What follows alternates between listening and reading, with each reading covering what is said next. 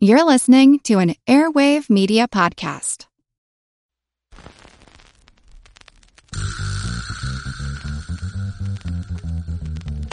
Her money is supported by Fidelity Investments. Together, we're here to empower, educate, and encourage women to start talking about money. Discover more at fidelity.com slash it's time. Her money comes to you through PRX.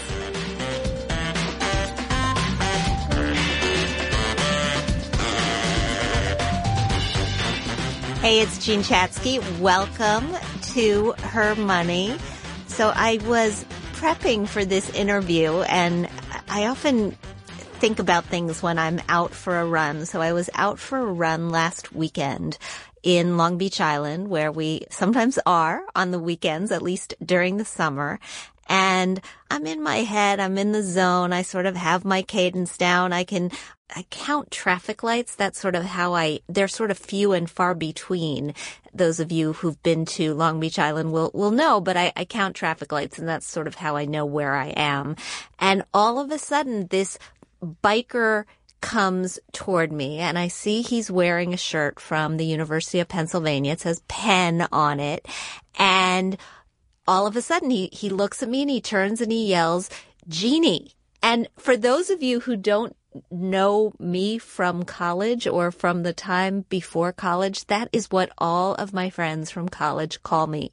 And I'm telling you this because my friend Caren Osten is our guest today. We've been teeing up this show for such a long time. We're going to talk about positive psychology and mindfulness and meditation. And I couldn't be more excited because those are all things that are on my bucket list. But if you hear Caren call me Jeannie over the course of the interview, it's not that she's being rude. It's just that to anybody who knows me from there and then that is who I am. So Caren, welcome to the show. Thank you, Jeannie. Happy to be here. It is, it is really, really nice to have you here. So for those of you who um, are not familiar with Caren and her work, she is a writer. You've probably seen her pieces in the New York Times. She is also a certified positive psychology life coach and she spends a large amount of her time teaching mindfulness to people who really need it, including later today, she will be training a group of 100 day camp counselors. I cannot think of an audience that needs mindfulness hmm. more except perhaps all of us. And, and she works with individuals and groups to help them find balance and resilience and positivity during transitions and challenging times. And often those challenging times include money. So I'm so glad that you're here and I'm sorry that it's taken us so long to get our act together and do this. I'm just glad we're here together today. It's great. Absolutely. So your coaching style, you're based on the principles of positive psychology. What, what is that? So positive psychology is an arm of the field of psychology. And essentially, it focuses rather than what's not working in your life, it focuses on what is successful and what has worked in your life. So in the 1990s, when Martin Seligman, who you probably know, Jeannie, is a professor at the University of Pennsylvania, when he was the president of the American Psychological Association, he challenged the field to focus on what was right and worthy of replicating in our lives and looking at what conditions bring out the best in people and communities and society. Because prior to that, psychology was very focused on what was wrong right. and broke broken and, you know, negative emotions. So that's what positive psychology is. It's looking at what has worked in the past and how can we broaden and build on that. So what do you see as you look at different individuals? I mean, as, as, we look at our lives, when we're trying to figure out, okay, what's working and how do we replicate that? How do we clone it? I mean, how do we get started there? Well, there's a number of things to look at. So Dr. Seligman created a, a new model, um, and they were really the elements of what make a good life. So the acronym for that is PERMA. So P is for positive emotion. Mm-hmm. So that's the joy and the happiness that we feel. E is for engagement. When we feel flow and, you know, engaged in the things that we are doing. Right. And people who listen to this show have heard us talk about flow before. That's the, when you're so involved in your task that you forget to eat and forget to go to the bathroom. Exactly. Exactly. The R is for relationships. So our interactions with other people, which is really known to be the number one contributor to happiness. And then the M is for meaning. So serving something that's bigger than we are. And the A is for accomplishments or achievement. So these are sort of the five elements that make up well-being. And the things that, you know, like kindness and love and gratitude, those are all elements of um, well-being. So when people suggest things like keeping a gratitude journal, that you should write down three things at the end of the day that you're grateful for and then revisit them on a weekly basis, the things that you've written down just to remind yourself that things are good in your life. Is that sort of, that's this movement? Absolutely. So I'm a huge proponent um, of keeping a gratitude journal and I have kept my own. I sort of did it as a 30 day challenge and found that I got so much out of it, so much positivity out of it that I continued. So I'm, I'm about a year in. And each night before I go to sleep, I write three things down that I feel grateful for on that particular day. So you wouldn't write, uh, I'm grateful for my family because that's, you know, that's sort of an overarching feeling of appreciation. But I may write down, I'm so grateful that I took a walk with my daughter today. I'm so grateful that that strawberry I ate was so sweet. So it's things that really are specific to that particular day. And they are known through research to have really increased our levels of happiness. So when we say you're a positive psychology life coach, how do you work with people and, and how can our listeners take some of the easier to master strategies out of your work and apply them in their lives? Great question. So there's a few simple exercises that have been, you know, have proved to increase happiness and decrease depression. So one of them is what you mentioned, which is keeping a gratitude journal and writing down three things that you feel grateful for on that day. Another way to prioritize positivity in your life is called the three good things exercise. So that would entail writing down three good things that happen to you each day and explain why. And the why is very important because it helps you relive what was good about that day. So I really loved spending time with my dog because she brought me a lot of love or she showed me her loyalty. And so that makes you feel that positive emotion. Something else that people can do is think about their character strengths. There is a wonderful uh, free survey that people can take and it's a, called the VIA Strengths Survey. Mm-hmm. And anybody can access that on viacharacter.org. You take a survey and the, you will get a ranking of your 24 character strengths. And what are they like? Character strengths like what? Like I'm a nice person? Like kindness, perseverance, honesty, appreciation of beauty and excellence, um, okay. um, judgment. So, you know, uh, all kinds of character strengths. And if you maybe take one of your top five character strengths and you say, okay, kindness is one of my top character strengths. I'm going to use kindness every day in a different way for a week. Very simple exercise, but it's, it's you taking those strengths and applying them in your life. How can this help us with our money? All of these are wonderful strategies to make you feel better about life in general. But money, as, as you and I have talked before, is just one of those areas where we also often feel like we don't know what we're doing.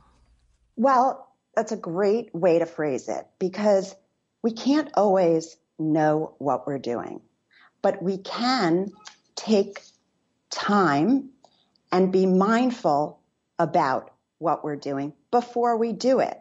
So obviously when it comes to worrying about money, that's stressful. Right. Right. So we know that we need to cover basic needs to be happy. We need things like food and shelter and clothing. But once you have enough money to be comfortable, getting more of it isn't going to make a difference in how happy you are. I mean, you probably know there are studies of lottery winners that show that after a relatively short period of time, they're no more more happy than they were before right. their win. And there's right? a lot of research out there that shows, I mean, and it really depends on where you live, but that once you achieve about a $75,000 level, more money isn't going to bring you more happiness. And granted, $75,000 in Peoria, where I used to live, is a lot different than 75,000 in New York, where we live now. But the concept is absolutely true that once you've got comfort, more money doesn't buy more happiness. Right. And I think it's really important to understand where happiness comes from. So in terms of the relationship between money and happiness. So there's a researcher named Sonja Lyubomirsky and she wrote a book called The How of Happiness. And she researched where happiness comes from. And what she discovered was that 50% of our happiness comes from our genetics. Mm-hmm. 10% comes from our life circumstances. So perhaps the socioeconomic class that we're in or we're born into. 40% of our happiness comes from ourselves, the choices we make, the things we do. So it's not money that's what makes us happy. It's this positive emotions and the engagement and the relationships and the meaning and the accomplishments that I mentioned before, you know, these five elements of well-being. And being mindful of all of those elements, being in the moment, being more present, which as you know, Caren, is something that I sometimes have trouble with, is key in making all of this work together. So I want to dive into that. But before I do that, let me just remind everybody that her money is brought to you by Fidelity Investments. And Fidelity is focused on helping women like us take charge of our financial lives. That's why they sponsor this show because they understand that we deserve to live the lives that we work so hard for. And sometimes we need different strategies in order to do that. So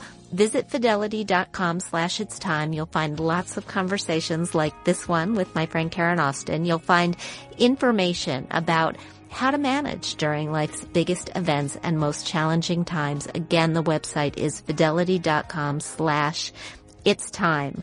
I'm back with my friend Caren Osten. She is a positive psychology life coach. She teaches mindfulness and we're going to get a lesson in mindfulness 101. So what is your definition of it? So mindfulness is essentially as simple as focusing on your moment to moment experience. So it's not the same as meditation. It is not the same as meditation. It is actually a form of meditation. So just to stick with mindfulness 101 for a second. This is our ability to pay attention to our immediate experience, to things that are happening as they're happening. Okay. So for example, if you are focusing on your breath, you are just inhaling and exhaling and you're thinking about the focus being on how the air is moving in to your body and out of your body. You're not focusing or thinking about what I have to buy on my way home from work or what I'm going to have for dinner. So you're focusing on the moment as it's happening. So if you think of meditation as a large umbrella, under that umbrella, there's a number of practices that can enable us to reach a certain level of consciousness. Mindful is just one form of meditation, and that's the act of focusing on being in the present moment. I'm looking around make- my studio and we're all breathing very intently now. um, yeah, no, it makes it makes total sense. But as we are starting a mindfulness practice, if we're doing it with the idea that it's going to help us with our money and our career, what in particular should we focus on? Okay, so First of all, for the people who are really interested in mindfulness and just, you know, starting a practice and doing it really, you know, from the ground up, there are a few great apps that people can um, check out. One is called Headspace.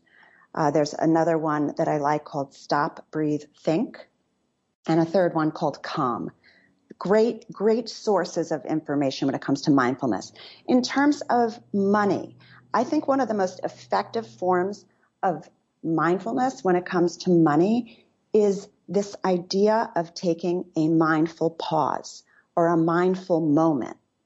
So there's a great quote by Viktor Frankl, who was a psychiatrist and a Holocaust survivor. Mm-hmm. And it's very, very poignant. And he, he wrote, between stimulus and response, there is a space. In that space is our power to choose our response. In our response lies our freedom. So let's turn that into money. Right. Let's say you're walking down the street and you see a pair of shoes in a shop window. okay. Something we can all relate to. Yeah. So that's a stimulus, right? You see a pair of shoes, your you know, your body sort of like gets a little bit of a rush. Well, that would be an appropriate time to take a mindful moment and maybe stop, take a couple of breaths and say to yourself, do I need those shoes? Do I have any pairs of shoes that are similar? Can I afford those shoes?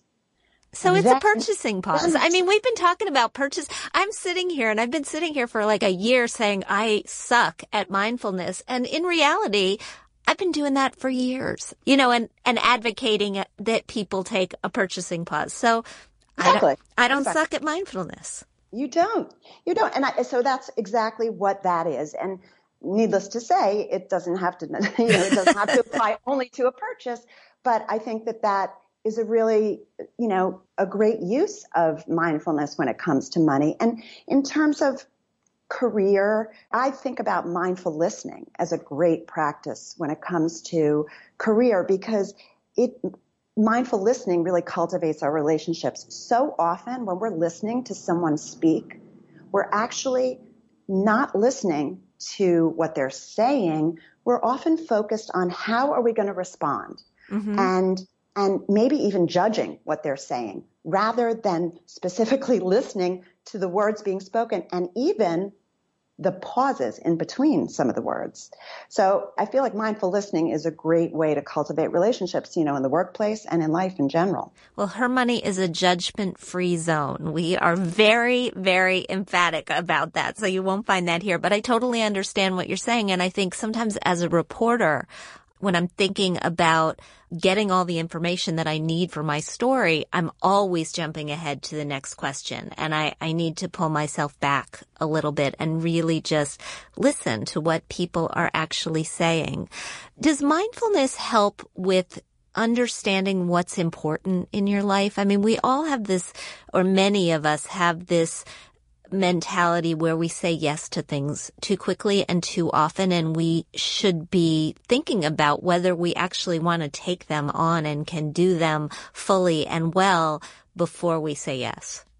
Yes. Um, I think that this ability to slow down and to focus on what's important is huge benefit from mindfulness. And it's really the, va- like science is now validating all of these benefits.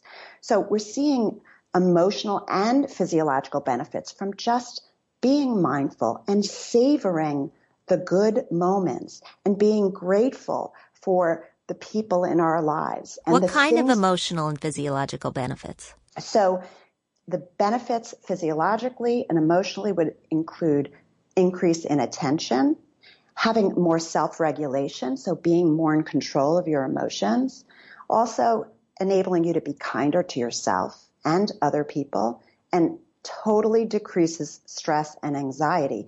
By practicing mindfulness and a lot of these tools of positive psychology, you can literally change your brain chemistry.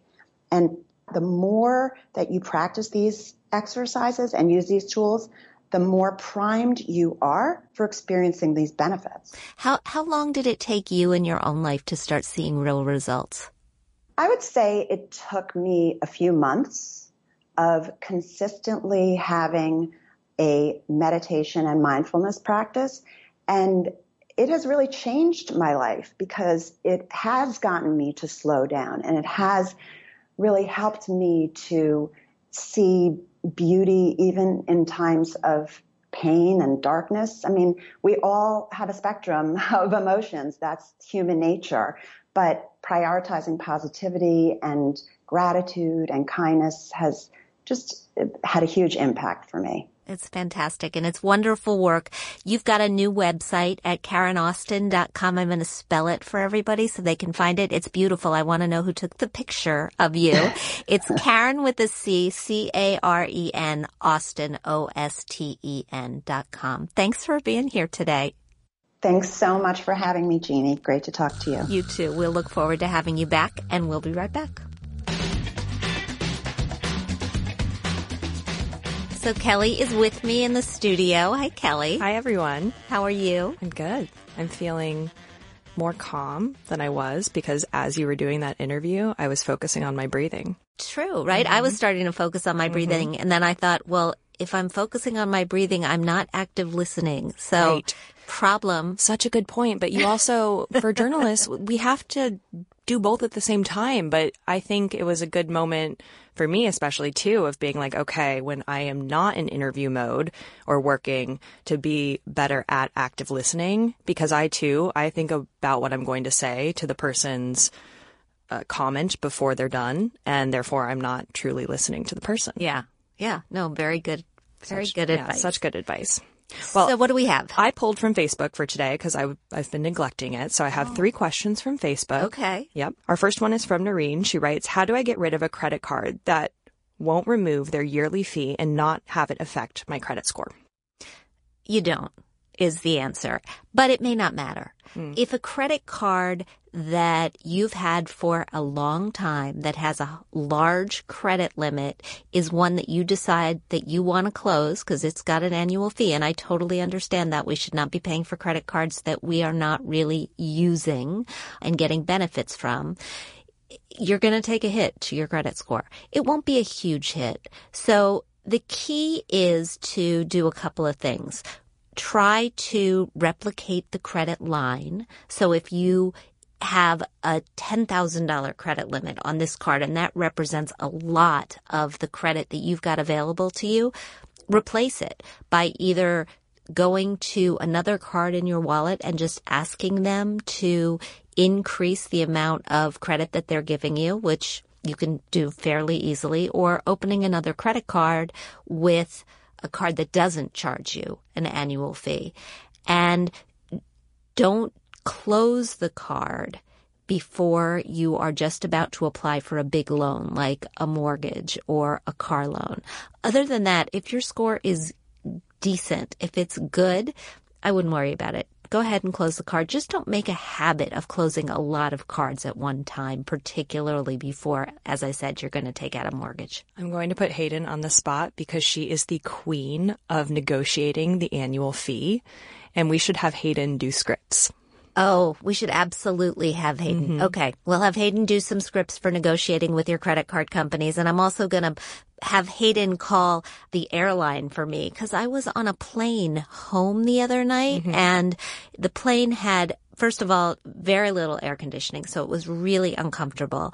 No Wi-Fi, mm. no entertainment system. I know it was a long flight and the guy sitting next to me made a very good point that if they had just told us, because they knew that it hadn't been working on the way in, if they had just alerted us while we were sitting and waiting to board the flight that it wasn't working, people could have downloaded things and put them on their devices so that they could watch them. Well, not to mention your fare price has gone up. Our, all of our fare prices have gone up over the years because they're accounting for that onboard entertainment and those extras that you weren't given. So right. therefore so, you were paying for something that you did not receive. So I want a little bit of money back. I and we're going to so put too. Hayden to work because she is, she is the queen of getting money back. I, so there I we go. There was an outlet broken on her seat once and she got the airline to give her money for that. Oh my God. I know. She's a master. All right. Anyways. Next, next episode of Her Money, Hayden and negotiation. What, we've got time for one more question. We do. We do. Next, Jennifer is wondering how she can consolidate her student loans. Do you know of a legit source for doing it? Also, is it possible to do a show about this on Her Money? I love the podcast and we love you, Jennifer. Aww, thank you, Jennifer. Yes. You know what? We will do a show on consolidating student loans. It's, we've done it in the past at least on student loans in general, but sure, we'll tee that up because I think you're absolutely right. I would look at SoFi. I'd look at CommonBond.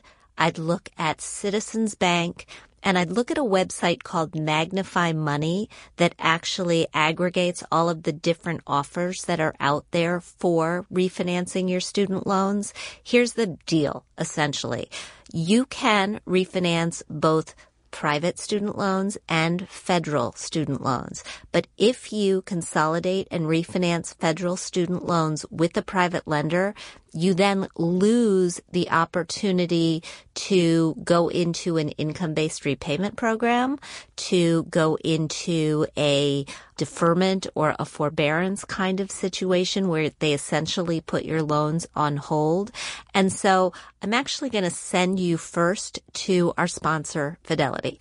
Fidelity has this new student loan repayment tool where you can plug in your loans and essentially they'll tell you whether refinancing versus one of these kind of income based repayment programs is the better way for you to go. So it's just a really nifty way to look at the landscape as a whole and know that you're making the right decision. Perfect. I have a fun one to end on. Can okay. we do one more? We can do one more. And let's end on this one from Amy. This one reminds me of my dad. How do I convince my hubby to toss things in the kitchen we only use once a year that we really don't need? Tips, please. And I was thinking about how we often tell people to shop the pantry 1st mm-hmm. I was wondering if there's anything there with this. But do you think she's talking about food? I think like, she's talking about food. Hubby to toss things in the kitchen we only use once a year. I, in my mind, I'm thinking the, the gadget that you use to scoop out an avocado when really you could just do it with a knife and a right, spoon. Right.